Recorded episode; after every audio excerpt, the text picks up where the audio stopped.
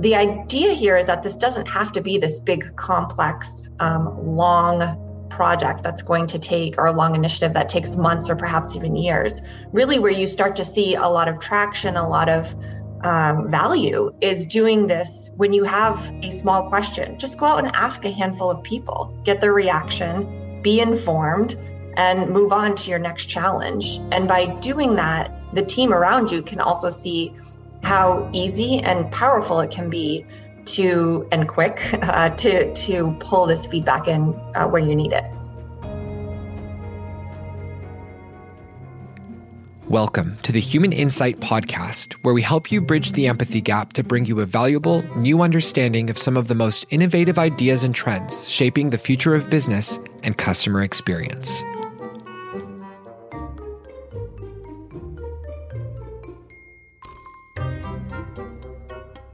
So, hi everyone. I'm Janelle Estes, Chief Insights Officer at UserTesting. And I'm Andy MacMillan, CEO at UserTesting. And today we're recapping our third season of the Human Insight podcast. Hard to believe we've reached 27 episodes at this point. Uh, it was a great season three with a diverse group of guests from product management, marketing, UX, and other industry experts and observers. Andy, any quick takeaways from season three here? I thought it was great that there were such different perspectives, as you said, but um, so many converging on some of the same themes we've been talking about throughout the podcast around uh, listening to customers. This idea that um, you know perspectives from sort of outside of the team being so important, uh, and sort of not getting lost in our own perspective of how we think people either use our products or consumer marketing. So I thought that theme was really great and pretty prevalent throughout the entire season. Yeah, I think you're spot on. That was one of the things that surfaced through every single interview was the importance of listening to your customers and not just looking at data but making those human to human connections with them. I was actually quite amazed how it how it came up in in every episode, uh, even though it is something you know we strongly believe in. It's uh, interesting to see that that everyone in every role that we brought onto the show had something important to say about that as well. Yeah, and I think different maybe from season two, where you know it's so much of the pandemic starting up, and then you know now we're kind of been in it for a while. I thought it was also interesting how much folks were talking about markets and buyers and consumer behavior and, and, employee behavior sort of continually changing and sort of the pace of change. And I thought it was interesting how folks spoke about it less as a single disruption and sort of more of a way things are going to be going forward that you know people are going to have more and more choices that sort of digital business models mean people can you know change the app on their phone and change their service provider for whatever that services they're looking for. And so I also thought it was interesting how many folks were sort of looking for ways for their their teams to sort of understand those changes, but also a lot of conversation about how do you help align people on what those changes are? Sort of this sense of like we all kind of feel it happening, but how do we align the people not only on my team, but maybe the people I work with across the organization on the idea that you know this is this is the way things are going to be going forward that uh, people are going to be able to to move quickly in, in what they're thinking about. I thought that was an interesting um, thread as well. Yeah, absolutely. And actually, when we kicked off the uh, season with April Dunford, who is a thought leader and also the author of a book called Obviously Awesome, which was actually recommended to us by a guest on season one of the podcast. So we were able to bring her on, and she actually had this really uh, strong point around this idea that the market is always changing um, that buyers are always changing, competitors are always changing. Like the, the it's just you're in a constant uh, state of change, and so being able to stay connected with what's going on, not just with your customers, but also with the market around you, was something that she brought forward. And to your point, it wasn't something that sort of like a moment in time. It's something that she believes is important um, and has you know published a book on, on how to actually uh, how to actually adapt uh, in in these types of environments. There's two things to understand. Like one is we don't just carve positioning in stone and that's it. We do it once and we never come back to it. Our products are constantly changing. The market itself is changing. Our competitors are changing. The way buyers behave is changing. So naturally our positioning is going to have to evolve over time. So back when I was a VP marketing, we would do a positioning checkup every six months where we'd get the cross functional team together and we'd look at the component pieces of positioning and say, hey, has anything changed in the competitive landscape? Um, what do our differentiated features look like? Is that different than six months ago because folks have caught up with us or we've released some new stuff? And then how does that impact our differentiated value? For bigger companies, the changes tend to be less frequent in terms of you know if if you're a bigger company and there isn't a lot of change happening in your market right now the positioning tends to be fairly evolutionary and it happens less frequently that said, there's a lot of things that can force a change in positioning, even if you're a really, really big company. So something like COVID hits, for example, and then you're forced to react to a giant change in the market that was unforeseen. A big acquisition will force you to change your positioning. And so a bunch of the clients I'm working with the last couple of months are big companies that have done an acquisition that are now having to go back and readjust the positioning as a result of that. Sometimes what you'll get is the market essentially uh, changes in a way and it's subtle over time but all of a sudden you know the market that you were strong in and winning in just kind of doesn't exist anymore and has kind of moved on to something else. And it's going to require a fairly drastic change in positioning to get people to understand that you're not that old thing anymore. You're now this new thing. So we're always working on positioning. I don't think it's just for startups, although, you know, for a lot of startups, the positioning stuff is kind of do or die at a certain point in their life. Yeah, I liked the point she made around that. It, it was um, both insightful. I love things where you go, oh yeah, like I hadn't like that's right, but at the same time, you sort of immediately inherently feel like, yeah, I feel that. Like that's sort of what happens in my life too. That you know we're changing, our competitors are changing, our buyers are changing, their buyers are changing, and sort of all of that leads to this like, how do I how do I keep on top of that, um, and how do I not get caught up in my own perspectives while I do that? And I thought she had some really great uh, points of view on that. She talked about even in sort of B two B, like how do you think about that in, in things like your sales pitch? And I thought that was interesting, uh, where you think about how long it takes a B2B company to go from like a new idea to some marketing content to like training your sales team and everything else. And by it sort of feels like by the time you get to that point in time, it's almost time to start over again and get ready to figure out what the next thing is and how to train the team on that change. Um, I thought she had some really um, sort of fun and pragmatic points of view on how to do that. Yeah, she was a lot of fun to have on the show. And I thought I really loved this other point she made about, you know, this idea that you have good fit customers and and I guess what she calls bad fit customers. And going through the activity of who falls into which bucket is really helpful for teams uh, for prioritizing messaging and, and go to market. I think in some cases, when there's broad solutions that fit a whole bunch of buyers, um, getting the team to go through that exercise of prioritizing and figuring out, okay, who are we actually going to go after?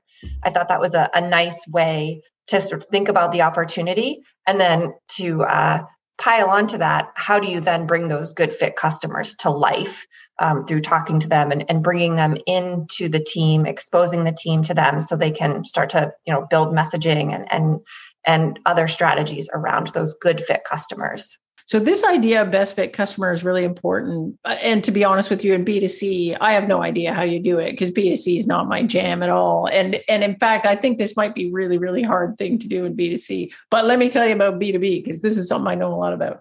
So one of the one of the first times where I had this kind of epiphany about, you know, there's good fit customers and not good fit customers was this early in my career. And I worked at this company and I was trying to figure out what are what our actual competitive alternatives were. And so I did a survey of our existing customer base and I asked them, you know, who do we compete with? And then I, I, had a bunch of different questions, but one of the questions was, who do we compete with? And the other one was like, when you bought our product, what other things did you look at? And so I was going to try to get, I assumed I would get this nice picture of the competitive landscape. And instead, what I got, so I surveyed everybody, I got a whole bunch of results. I think we had maybe a hundred companies responded to this thing. And I graphed it and it was a mess. There was no pattern. It was, it was all over the place.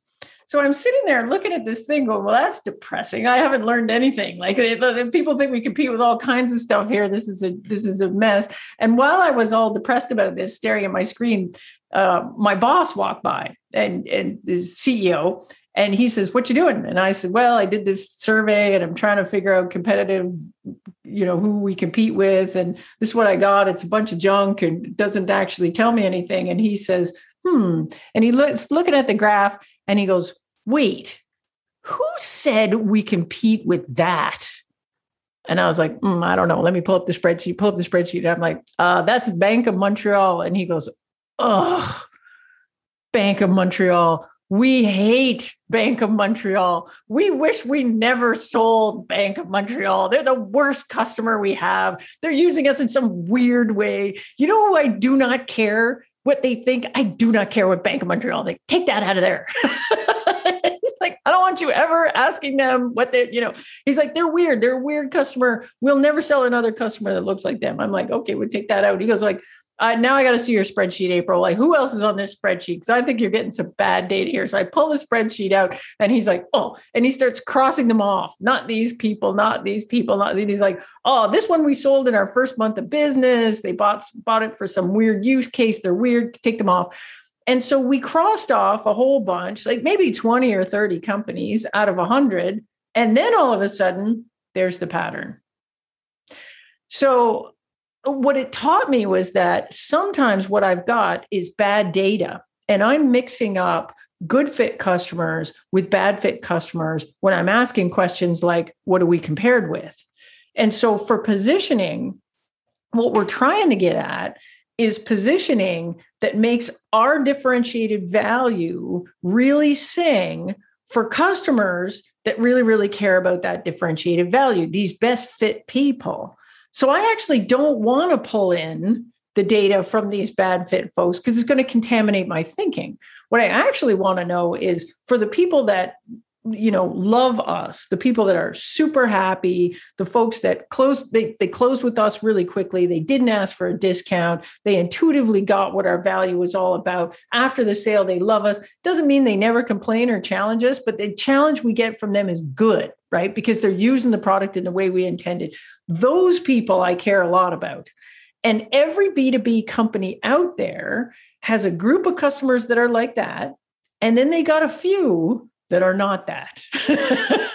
and the really dangerous part about it is often, uh, particularly in startups, you'll you'll get a startup that only has 20 or 30 customers, but one of them is Walmart and it's you know and it's huge and they do half their revenue with this one big customer and even though it's a bad fit, that customer has this massive influence over what we're doing in positioning and what we're doing everywhere else. And what we do in the workshops that I do is we'll have this conversation about who's good fit, like who is easy to sell to, who's really happy, who, you know, recommends us without us having it. And and importantly, who's not so good fit. Like even though they might be a big customer, maybe we landed them and maybe they pay us a lot, but we don't expect to close another deal like that ever. And we'll write down the bad fit ones and we'll essentially put them in the parking lot and say, for the rest of this exercise, they don't count. So when I say, what would the customer do if we didn't exist? I don't care about Walmart. I care about everybody else. Yeah. And I like the way she talked about, excuse me, a team doing that. Uh, it sort of reminded me, uh, I think it was maybe two episodes later when, when Teresa was on and you were talking about you know different perspectives and different roles and a lot of conversations about how people sometimes hear what they want to hear. When we let one person be the voice of the customer it's almost a trump card right? Like if you and i are having a debate and and you've the only, you're the only one who's talked to a customer and you say well this is what customers want i don't really have a leg to stand on. And then the challenge with that is i'm bringing a perspective that is relevant and matters to the conversation and we're not going to surface that perspective because I'm not on equal footing when it comes to the voice of the customer.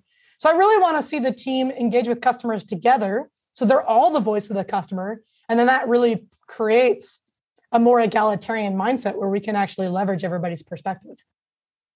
Yeah, absolutely. And I think the the benefit of having everybody observing or talking to customers is that this stuff is not a science, right?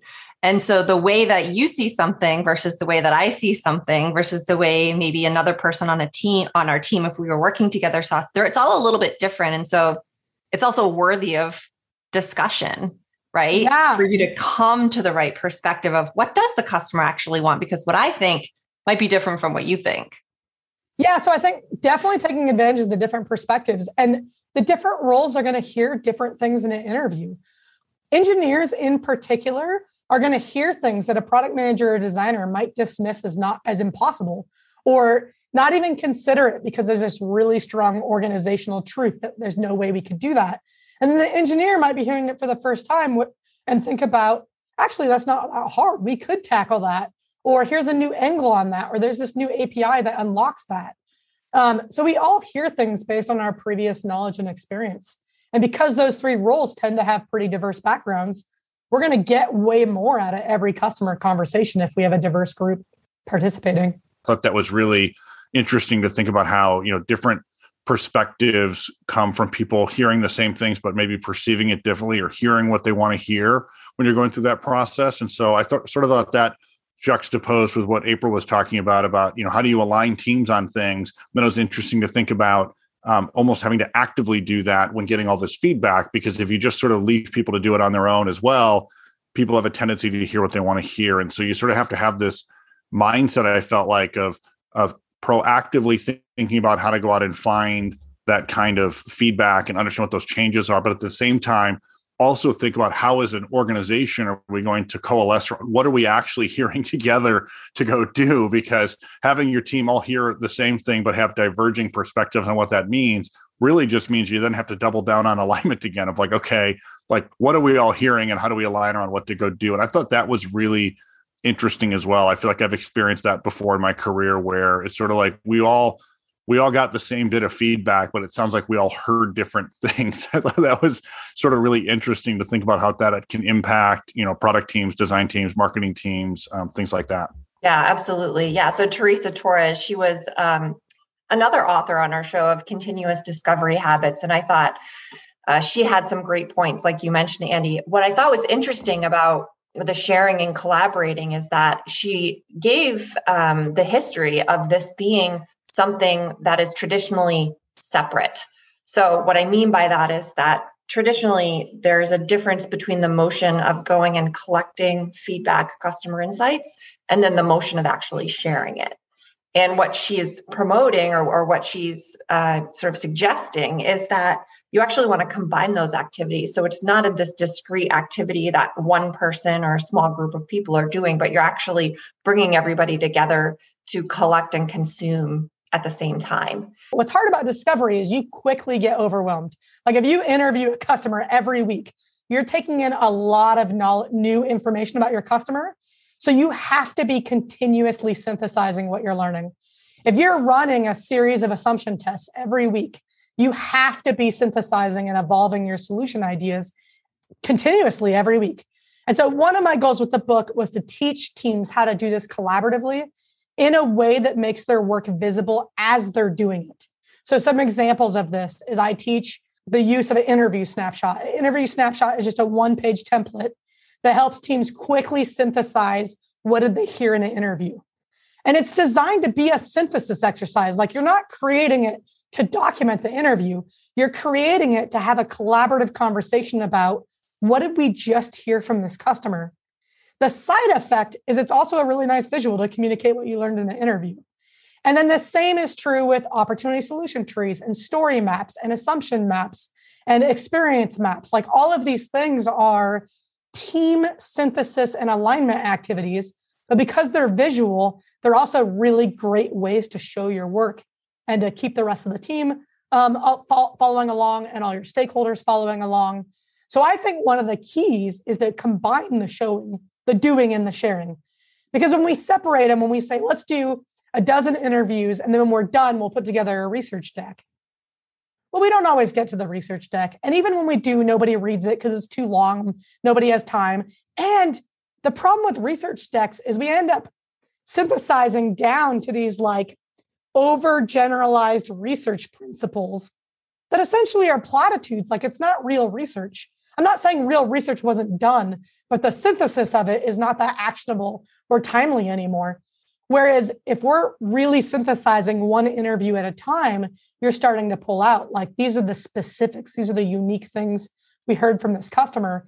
And I actually think right now in the current world, after what we went through in 2020, especially with all the issues that were raised around social justice and inequity, I actually think it's really important that we treat each individual customer as the unique person that they are and that we not overgeneralize in our synthesis. And so I love this idea of like, let's just talk about what we learned from this person. That's our unit of analysis. And then later we can take those individual bits and think about what are the patterns. But let's just slow down and see, like, oh, I'm talking to Janelle. Who's Janelle? What did I learn about Janelle? As opposed to we talked to these 12 people, what did we learn? And I think that's really interesting because to your point, you're able to sort of talk through, you know, what are all the things that we're hearing? What are all the different perspectives? And how can we make sense and align on that as a team to move forward? Yeah, there was a, a couple points during this season when folks talked about sort of the the flywheel of feedback and sort of this idea of how do things build. And I think that's also, you know, to your point, uh, how do you how do you proactively collect this information but then how do you build a muscle of different feedback or how to go have teams do different things? And it's sort of one of these things where it's either hard to do every step of the way or you figure out some way to create this flywheel where people are open to the feedback they're thoughtful about sharing it making sure people are sort of coming along on the journey together. And then from there you're sort of building this this capability to kind of continually be learning about these changing customer behaviors again whether that's in in product or in marketing or in employee experience or any of these other areas um, so I thought that was also a, a pretty uh, regular theme throughout the season of sort of how do people build this into something that's an ongoing process and sort of not just a, a tool to go solve a specific problem, but sort of something that starts to drive almost the intuition of the team, like sort of a shared understanding of of the customer, what it's like to be a customer, and, and how you go through that. Yeah, absolutely. Uh, Emily Carrion uh, from Esper she's a VP of marketing that was one of our guests, and she actually used that term specifically. Like if you get this right by focusing on the customer, you can create this kind of flywheel internally that basically once you start, you don't you don't want to stop, right? Because you're building momentum and you're continually pulling this into your process and making it something that's making it something that you just do versus something that feels like oh this extra activity that the team has to go take down that is that's how we get you know that's how we help the relationship stay sticky. That's how um, we, you know you get then get referrals. Like it's this kind of flywheel if you do it right. And i've seen the opposite with other companies if they drop the ball on that or they get too big or they start focusing less on the customer. You have to go through four tiers of support just to talk to a human. And it's like that's a crappy experience. Like why would someone stay working with you? So for us um, and you know the different companies i've been at like we've really driven that home. I think it can be a competitive advantage to consistently focus on you know customer engagement having them top of mind letting them influence the roadmap and and all different things like that. Um, she talked about how it also helps with prioritization. So similar to april's point around prioritizing an audience um, or a best fit customer she talked about prioritizing what you're going to work on, what you're going to bring to market. I think she said something along the lines of there's like, you know, 50,000 things you can do at any given time. And I think many people can relate to that. So using customer feedback as your compass, as a way to sort of prioritize what are the things we should be working on, what's important to our customers, and how do we uh, make progress against those. Yeah, I, I, really like that episode. And I feel like um, you know, I've talked before on the podcast about my background being in, in product management, but I feel like there are moments when I really relate to marketers and that sort of sense of like so many different things to go do. And I've only got so much time and so many resources. I mean, that is in many ways the job of a product manager. I always use the analogy. It's a little bit like being, I imagine what it's like to be a, a sports coach at a big college football uh, town or a, a, pro sports town where when you walk into your neighborhood grocery store, everyone in there has an opinion on what you should be doing and how you could be doing it better. And that's sort of a product manager. Everybody has ideas. You know, everybody in a company works with a product. Everybody has a million thoughts, and you're really just trying to prioritize those things. But you're also trying to communicate back to everybody what customers think is most important. And so I think it's been interesting. We heard a few folks talk about how to take the the true voice of real customers with a point of view of what it's like to be a customer and what they're doing.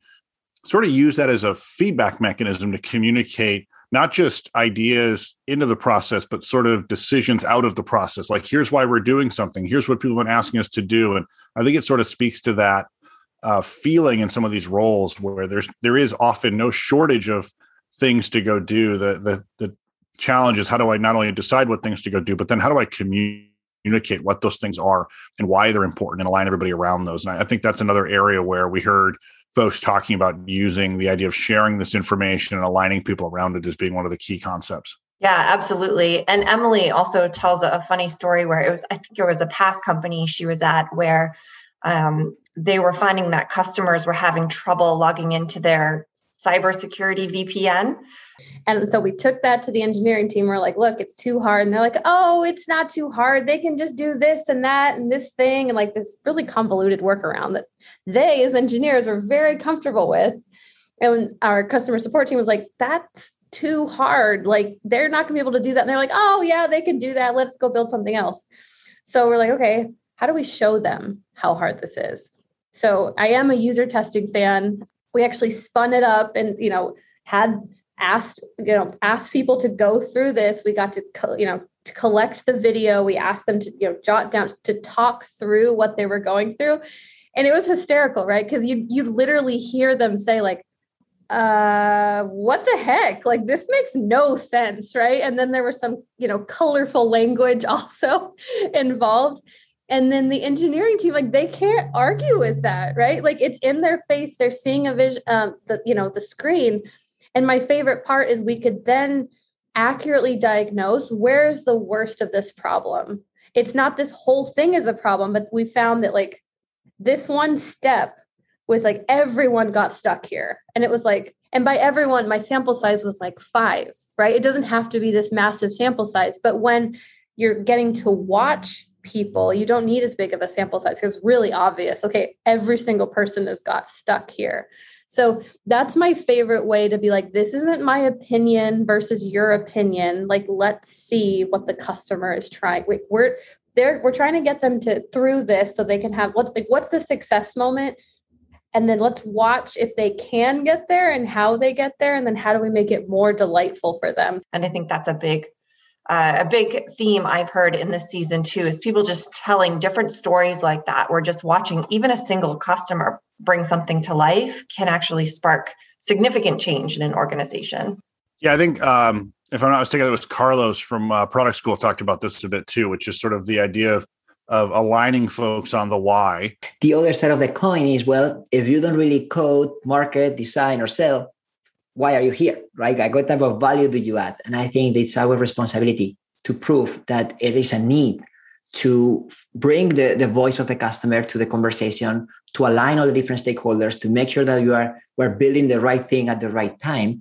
And even though yes technically we're not the ones you know literally shipping we we need to feel comfortable playing that role as a head coach where like when things go well it's important to give credit to the team. And when things don't go so well i think it's also important to take responsibility. And i think sometimes the why is easier to understand when it's a narrative something you can relate to something like to your example where you see somebody struggling with something versus you know support ticket volume and this login thing went up 10%. It's sort of a, little hard for people to get their arms around like what does that mean? Like, you know, what what are we doing to fix that? And sometimes it's like, well, we'll do we'll do call deflection in the support center and solve that problem. And it's like, no, no, like you're not really going through that experience. And so I, I like the idea of product teams communicating that why back out and using the voice of the customer to sort of help align everybody on those priorities and why these things are important. Yeah, absolutely. Another uh, kind of area we explored a bit uh, was thinking about and looking at not just um, getting feedback from a single person, uh, you know, or a, a small group of people, but also making sure that who you're hearing from is diverse. Because as we build global products, we need to represent that user internally. And it's really hard to have just one person wear the user hat. We need a diversity of opinion and perspectives. So, you know, similar to how we talked about, you know, if you're a product team and, and you're sitting listening to customer feedback and you're all hearing the same thing but interpreting it differently uh, you can sort of apply that same idea to your customers. Your customers have different perspective to share. When they experience your experience everyone does experience it a little bit differently. And so being able to balance uh, diversity in your feedback making sure you're hearing from a wide variety of customers um, with diverse backgrounds and perspectives can really help the team see the bigger picture. And so that was something that Carlos talked about as well as other guests this season. Yeah, I think that's right. And I think also um, the sort of opt in nature, not only of, of giving the feedback, but of understanding why customers do something. I, think it was Brent um, had a really interesting set of comments. I felt like when he talked about um, using data to drive user behavior, but not really giving them a say in in why they want to do it or don't want to do something. The more digital your interactions are, the more trackable they are. You know, more data you can capture, and then it's not about just you know this single transaction. It's okay. Well, what leads to that transaction? What can lead? How can we use data to get more transactions? And so it starts out, I think maybe in some uh, circumstances, it does start out with a company wanting to provide better products and services and experiences, you know, for the customer because that, you know, that'll be good for the company.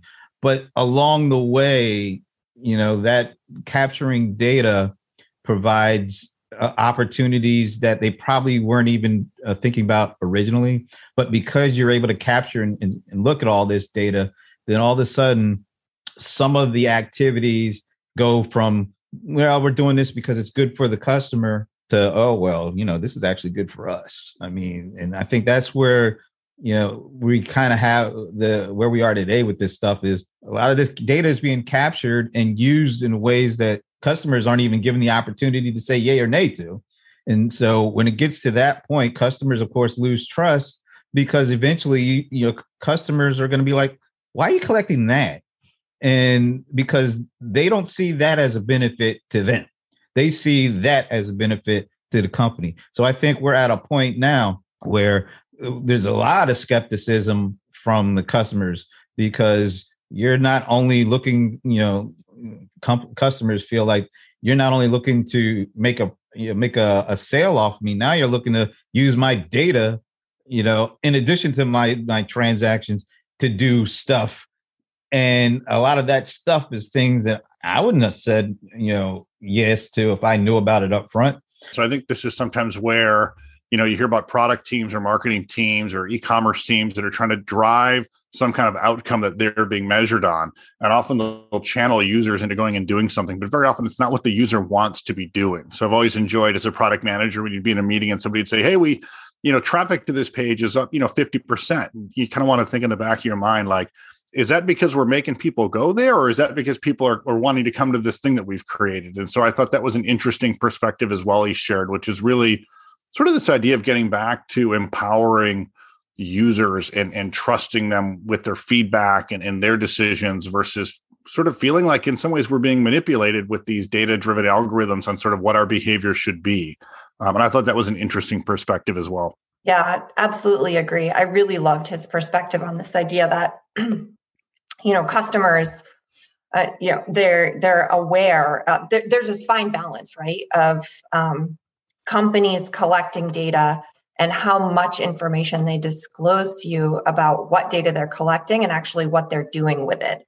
And without making that clear your customers start to build assumptions around what you're tracking what they're doing with it and eventually getting to a place they feel like really, unless you're being proactive and communicating, your customers end up feeling like they're just using your data to benefit themselves.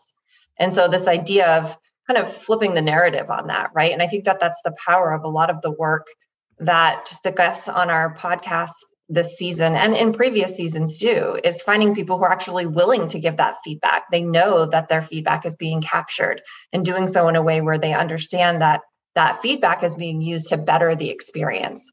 I think there's something there about, you know, building a relationship like that with your customers to really better understand them and to eventually or essentially um, build a better experience. Yeah, I always I think that's spot on, Janelle. I always find it amazing when you read stories about these massive investments companies are making in things like uh, analytics and machine learning to try to understand their customers and you sort of get to the end of the you know the article or the story and you kind of go like well okay but maybe you could have just asked some customers what they think of this thing, right? And, and sort of value your relationship with them enough that you could have gone out to some of your top shoppers or some of your biggest users and said, Hey, we're sort of redesigning this whole thing. And what goals do you have in mind? And, you know, how would, you know, what do you think of these couple of options? And, and instead, you know, an incredible amount of money is sunk into trying to avoid really going and asking people for their honest feedback. And I think as consumers, it's sort of doubly negative. One, we feel like we're in this relationship with a brand who isn't asking either us or anyone like us for our feedback. So we sort of don't feel included in the process. And I think the second thing is, I think we're all getting a little sick of being tracked. I mean, I, I mean, you see it in some of the messaging that's coming out in, in the mobile phone space and others where there are brands taking a stance on, on privacy. Apple's done a great job of this. And, and now there are new features of like, I don't want to be tracked across applications.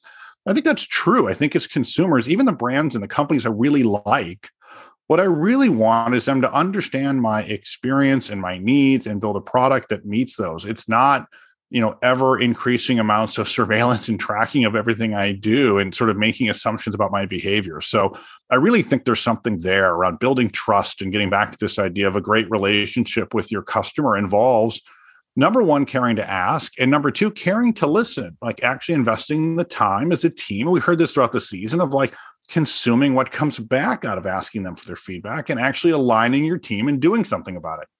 Yes, wholeheartedly agree. And I think kind of one of the last themes that I'd, I'd love to touch on and where I heard it, especially with Andrew from Health Catalyst, he talked about how he's seen the most impact uh, with the work that his team is doing when they're um, doing something that he called micro testing.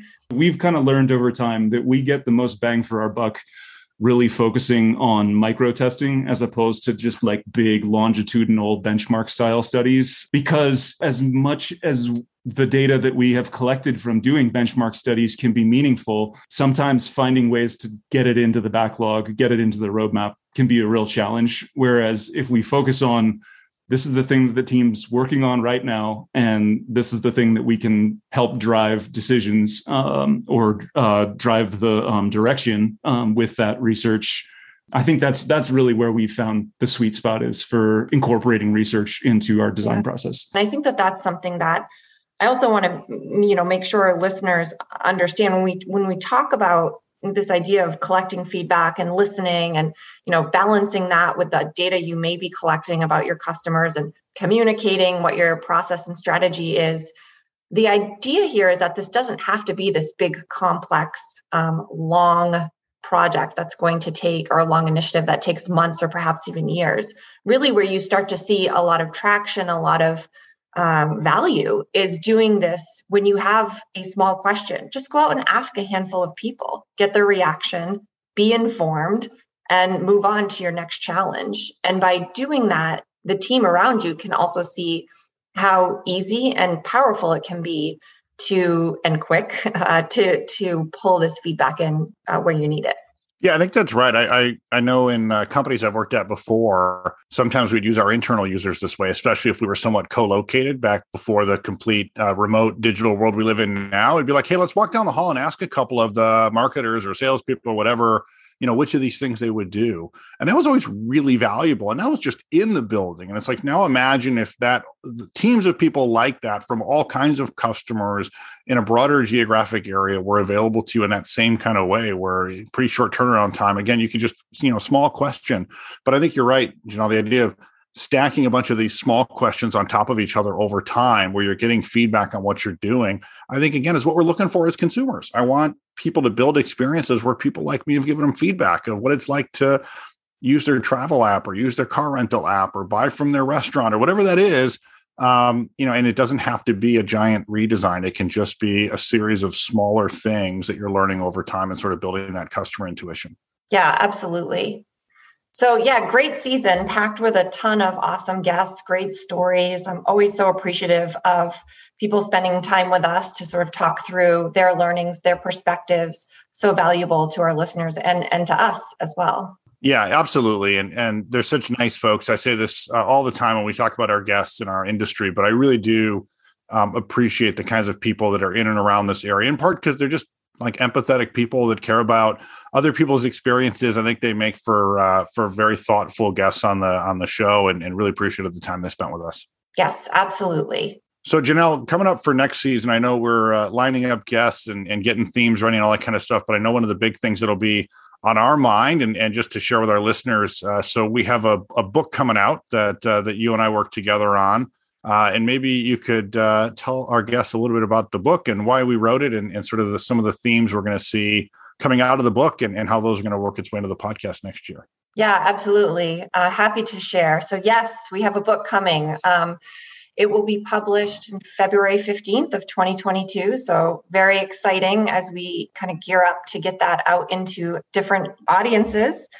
What I love most about the book, and, and I, I can give you a quick rundown of what's included, is that it's really built on uh, probably 20 plus customer stories and examples. So you'll see that throughout. And that's one thing that, you know, really brought a ton of uh, perspective and value and uh, really just just brought this all to life and so we're so thankful to our customers who you know provided us with the stories uh, that really brought some of these themes to life so in terms of how the book is structured the first part is about sort of building the value of human insight and, and listening to your customers and observing them the second part is how to actually do it. So breaking this down into, you know, how do you find the right people? How do you balance who you hear from? What are the types of questions you can ask? And ultimately, what do you do with the information? Like, how do you take action on it and build this shared understanding within your company? Um, the third part has different use cases and playbooks for different types of teams. So, what could a product team do with user testing, or what could um, what types of user tests could a marketing team do?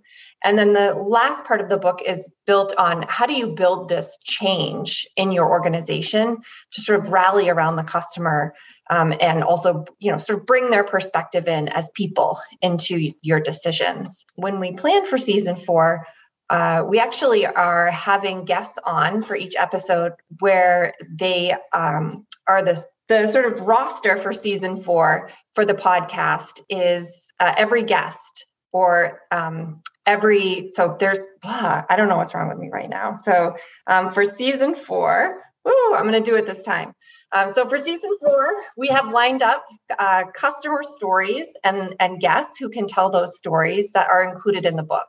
So everyone from HelloFresh to aaa to crikey and even microsoft we've got guests coming in to really talk about their story in more depth to share other sort of insights they have related to the work that they do in the space and really to help us you know shape the story and tell the story of the power of listening to your customers as people and not just uh, looking at data. So super excited for next season. It's going to be uh, a great uh, set of episodes it's awesome. The whole thing is uh, is very meta. It's a book about listening to your customers, and the way the book is done is by listening to our customers and using a whole bunch of customer stories. So um, I'm really excited about it. The the book is great, and I think it's uh, it is both pragmatic in how people can approach it, but also I think thinks really big about how you can change your company and your relationship with your customers, and and create a model where employees really care about hearing those perspectives. And so um, yeah, it'll be exciting to have the book out. It'll be exciting to hear us uh, over the course of next season of the podcast, um, sort of illuminate some of those stories with the, the folks that shared them with us. Yes, absolutely. So season four launches in January. Uh, until then, you can go back and listen to any of our past episodes of the Human Insight podcast, wherever you get your podcasts. And happy holidays, and we will chat with you all in 2022.